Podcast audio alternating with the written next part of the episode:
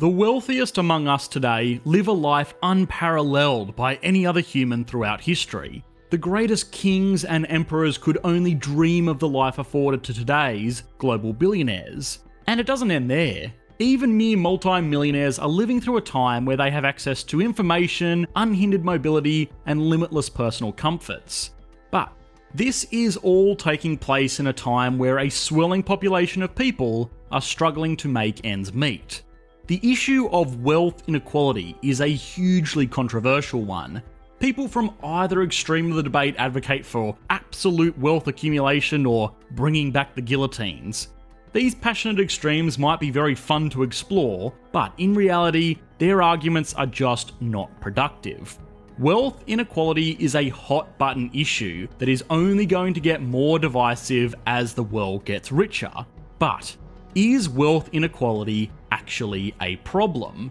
It's never nice to see stories about a billionaire getting their fifth mega yacht while single mothers are struggling to pay bills, but is one actually causing the other?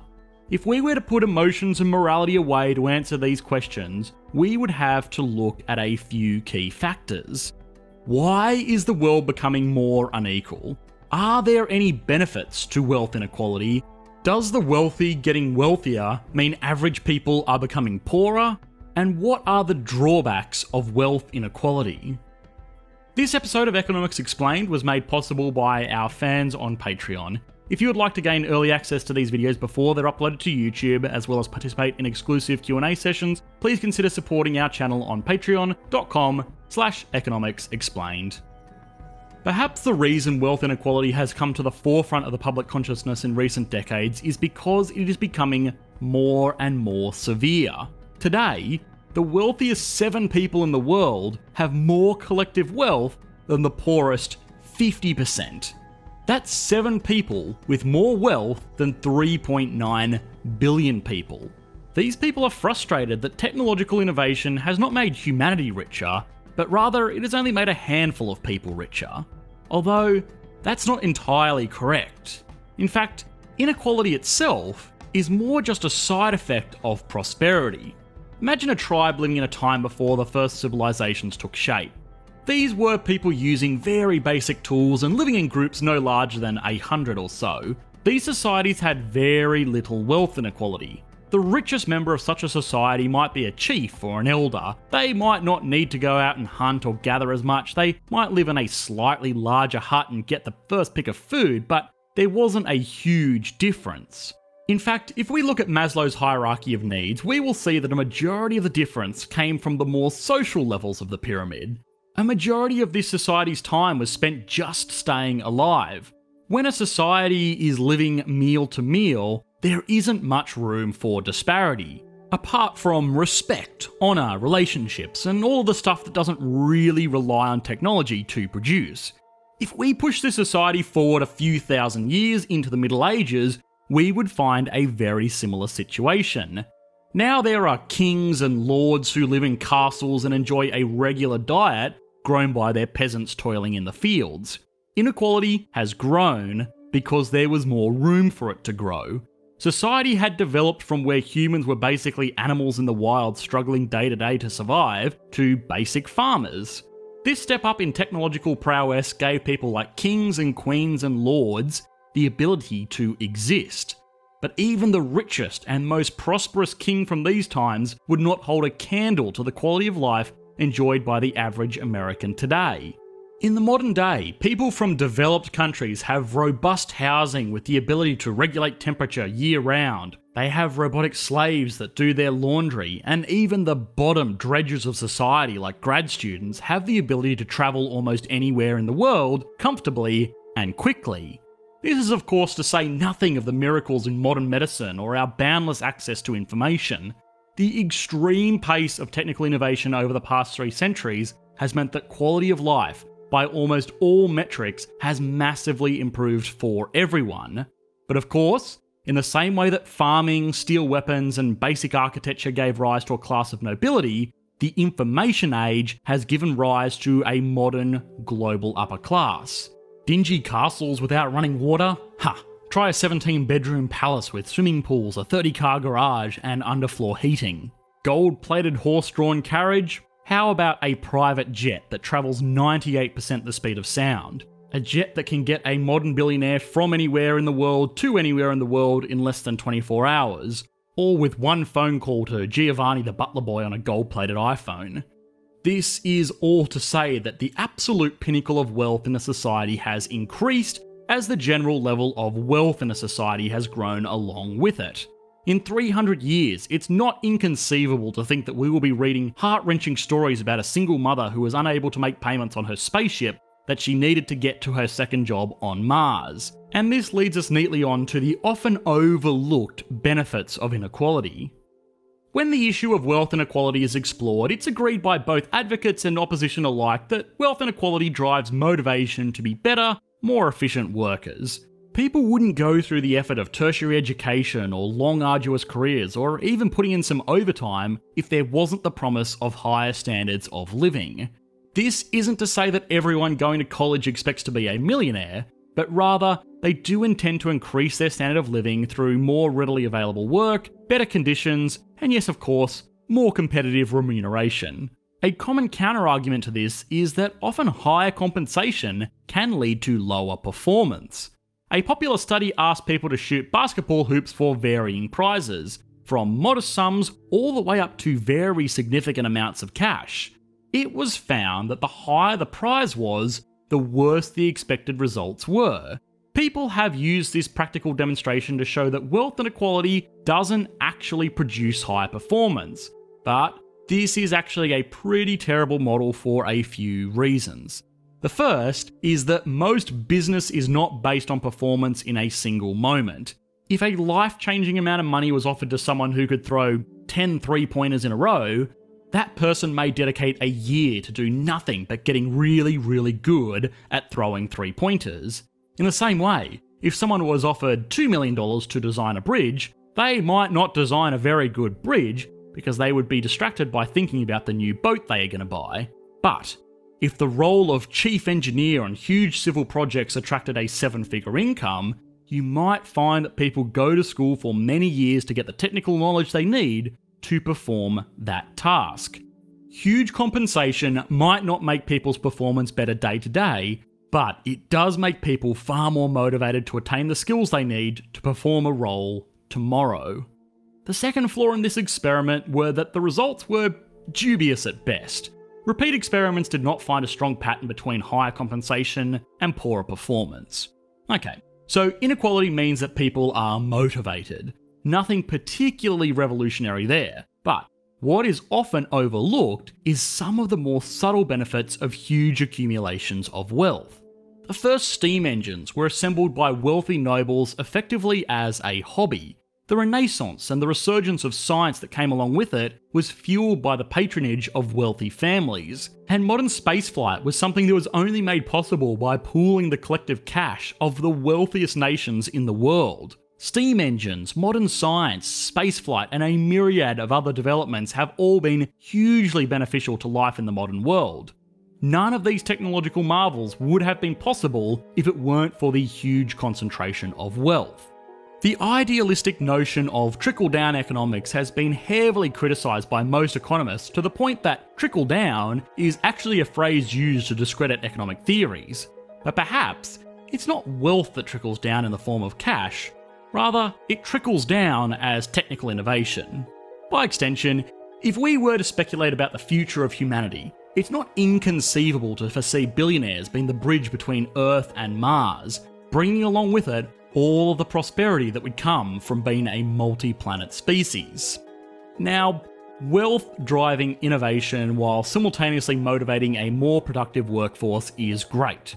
And most people don't have any problem with individuals becoming wealthy so long as they didn't get there by pushing others down. There is an increasingly popular narrative that the world's modern billionaires are becoming wealthier by pushing others down into poverty. Graphics like this, that show a majority of the United States' wealth being hoarded amongst a few, certainly back up this idea. The reality of this is rather unsatisfying though. It depends. There are billionaires today that have genuinely added a huge amount of value to society, and have been rewarded for it.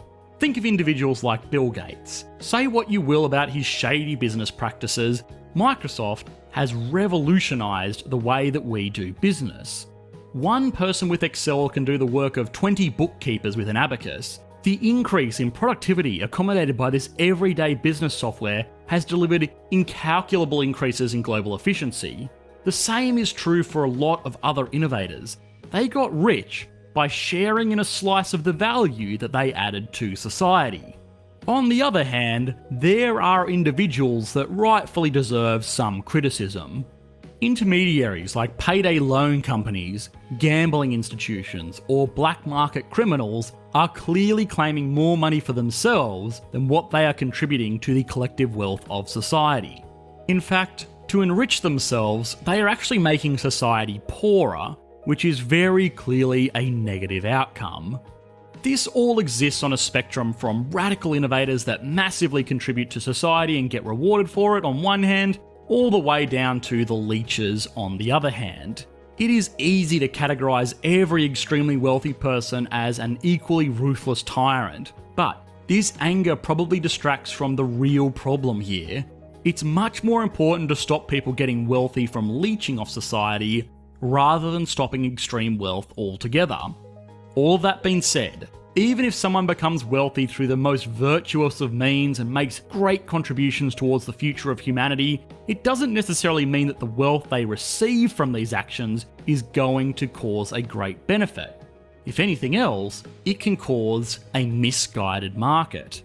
Economists will look at people's marginal propensity to consume and save. What this means is that for every extra dollar someone receives, how much will they spend and how much will they save?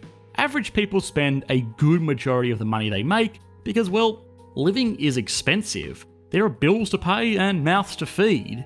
Extremely wealthy individuals tend to spend a lower portion of their income, though.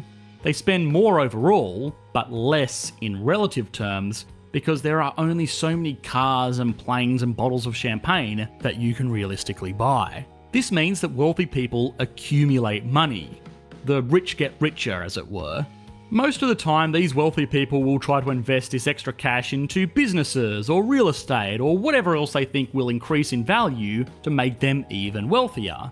But there is a problem. If too many people become too rich, the opportunities for good investments dry up. If a group of billionaires are waiting for the next promising tech company to go public, they're going to start a wild bidding war, driving the price up from something that is reasonable to something that actually makes it a pretty poor investment. The same is true for high end real estate. Eventually, these people accumulate more money than they know what to do with, which is a problem. They could put it in a bank, but low interest rates make that an unappealing decision. So, they are forced to invest into less and less promising ventures in the hope to achieve some return. This is called a glut, which is a real problem for the economy. A recent paper by the National Bureau of Economic Research and authored by Harvard professor Ludwig Straub talks about the modern savings glut of the rich. In this paper, it is identified that the wealthy elite of the world are running out of safe havens to hoard their vast piles of money. This has only been accelerated by the economic fallout of 2020, which has rocked markets that were once thought to be very stable. A savings glut is what led to the hoarding of mortgage backed securities before 2008. Today, we see very wealthy investors putting money into companies with no plan to ever turn a profit simply because they don't have anywhere else better to put it. Recessions are caused by debt and poor investments, these debts and poor investments are facilitated by money that has nowhere better to go. Now, an important point here is that savings gluts are less of a problem if it is from the lower and middle classes. For one, lower earners don't have the capacity to hoard quite as much capital as the truly wealthy elites of the world. And two, they have more ability to put it towards smaller scale projects. The world today is full of fantastic investment opportunities, but Loaning someone $5,000 to start an online 2D glasses business is just not worth the attention of a billionaire. Even if this business could return a 300% return on investment in the first year, it wouldn't pay for the fuel it took the billionaire's jet to come and see the investment pitch. If a billion dollars was spread out amongst 20,000 households, though, then these endeavours would find much more traction, meaning that more money would go towards promising, small scale businesses and less money would go towards not so promising, large scale businesses. Wealth and power is always going to be a controversial issue. An issue argued back and forth between the words of many who can only make so much noise and the voices of a few who can make quite a lot. Wealth inequality and the misallocation of capital is an issue, but it's not the type of issue that most people think it is. Why is the world becoming more unequal? Because it is becoming wealthier. Are there any benefits to wealth inequality? Yes. Some of mankind's greatest achievements have come from extreme concentrations of wealth. Does the wealthy getting wealthier mean average people are becoming poorer? Well, in some cases, unfortunately, yes. And what are the drawbacks of wealth inequality? Well, they are there and they are serious, but some billionaire spending $200 million on a yacht is not that drawback. If anything, building a yacht is actually a great way to employ yacht builders and crew members. No, no. Outrageous spending makes for better headlines, but it's not the real issue. The real issue is outrageous investing. Hi guys, I hope you enjoyed the latest video. If you did, please consider liking and subscribing. This video was made possible by our amazing patrons over on Patreon. If you would like to gain early access to these videos before they go live, please consider supporting the channel like these awesome people did. Thanks guys, bye.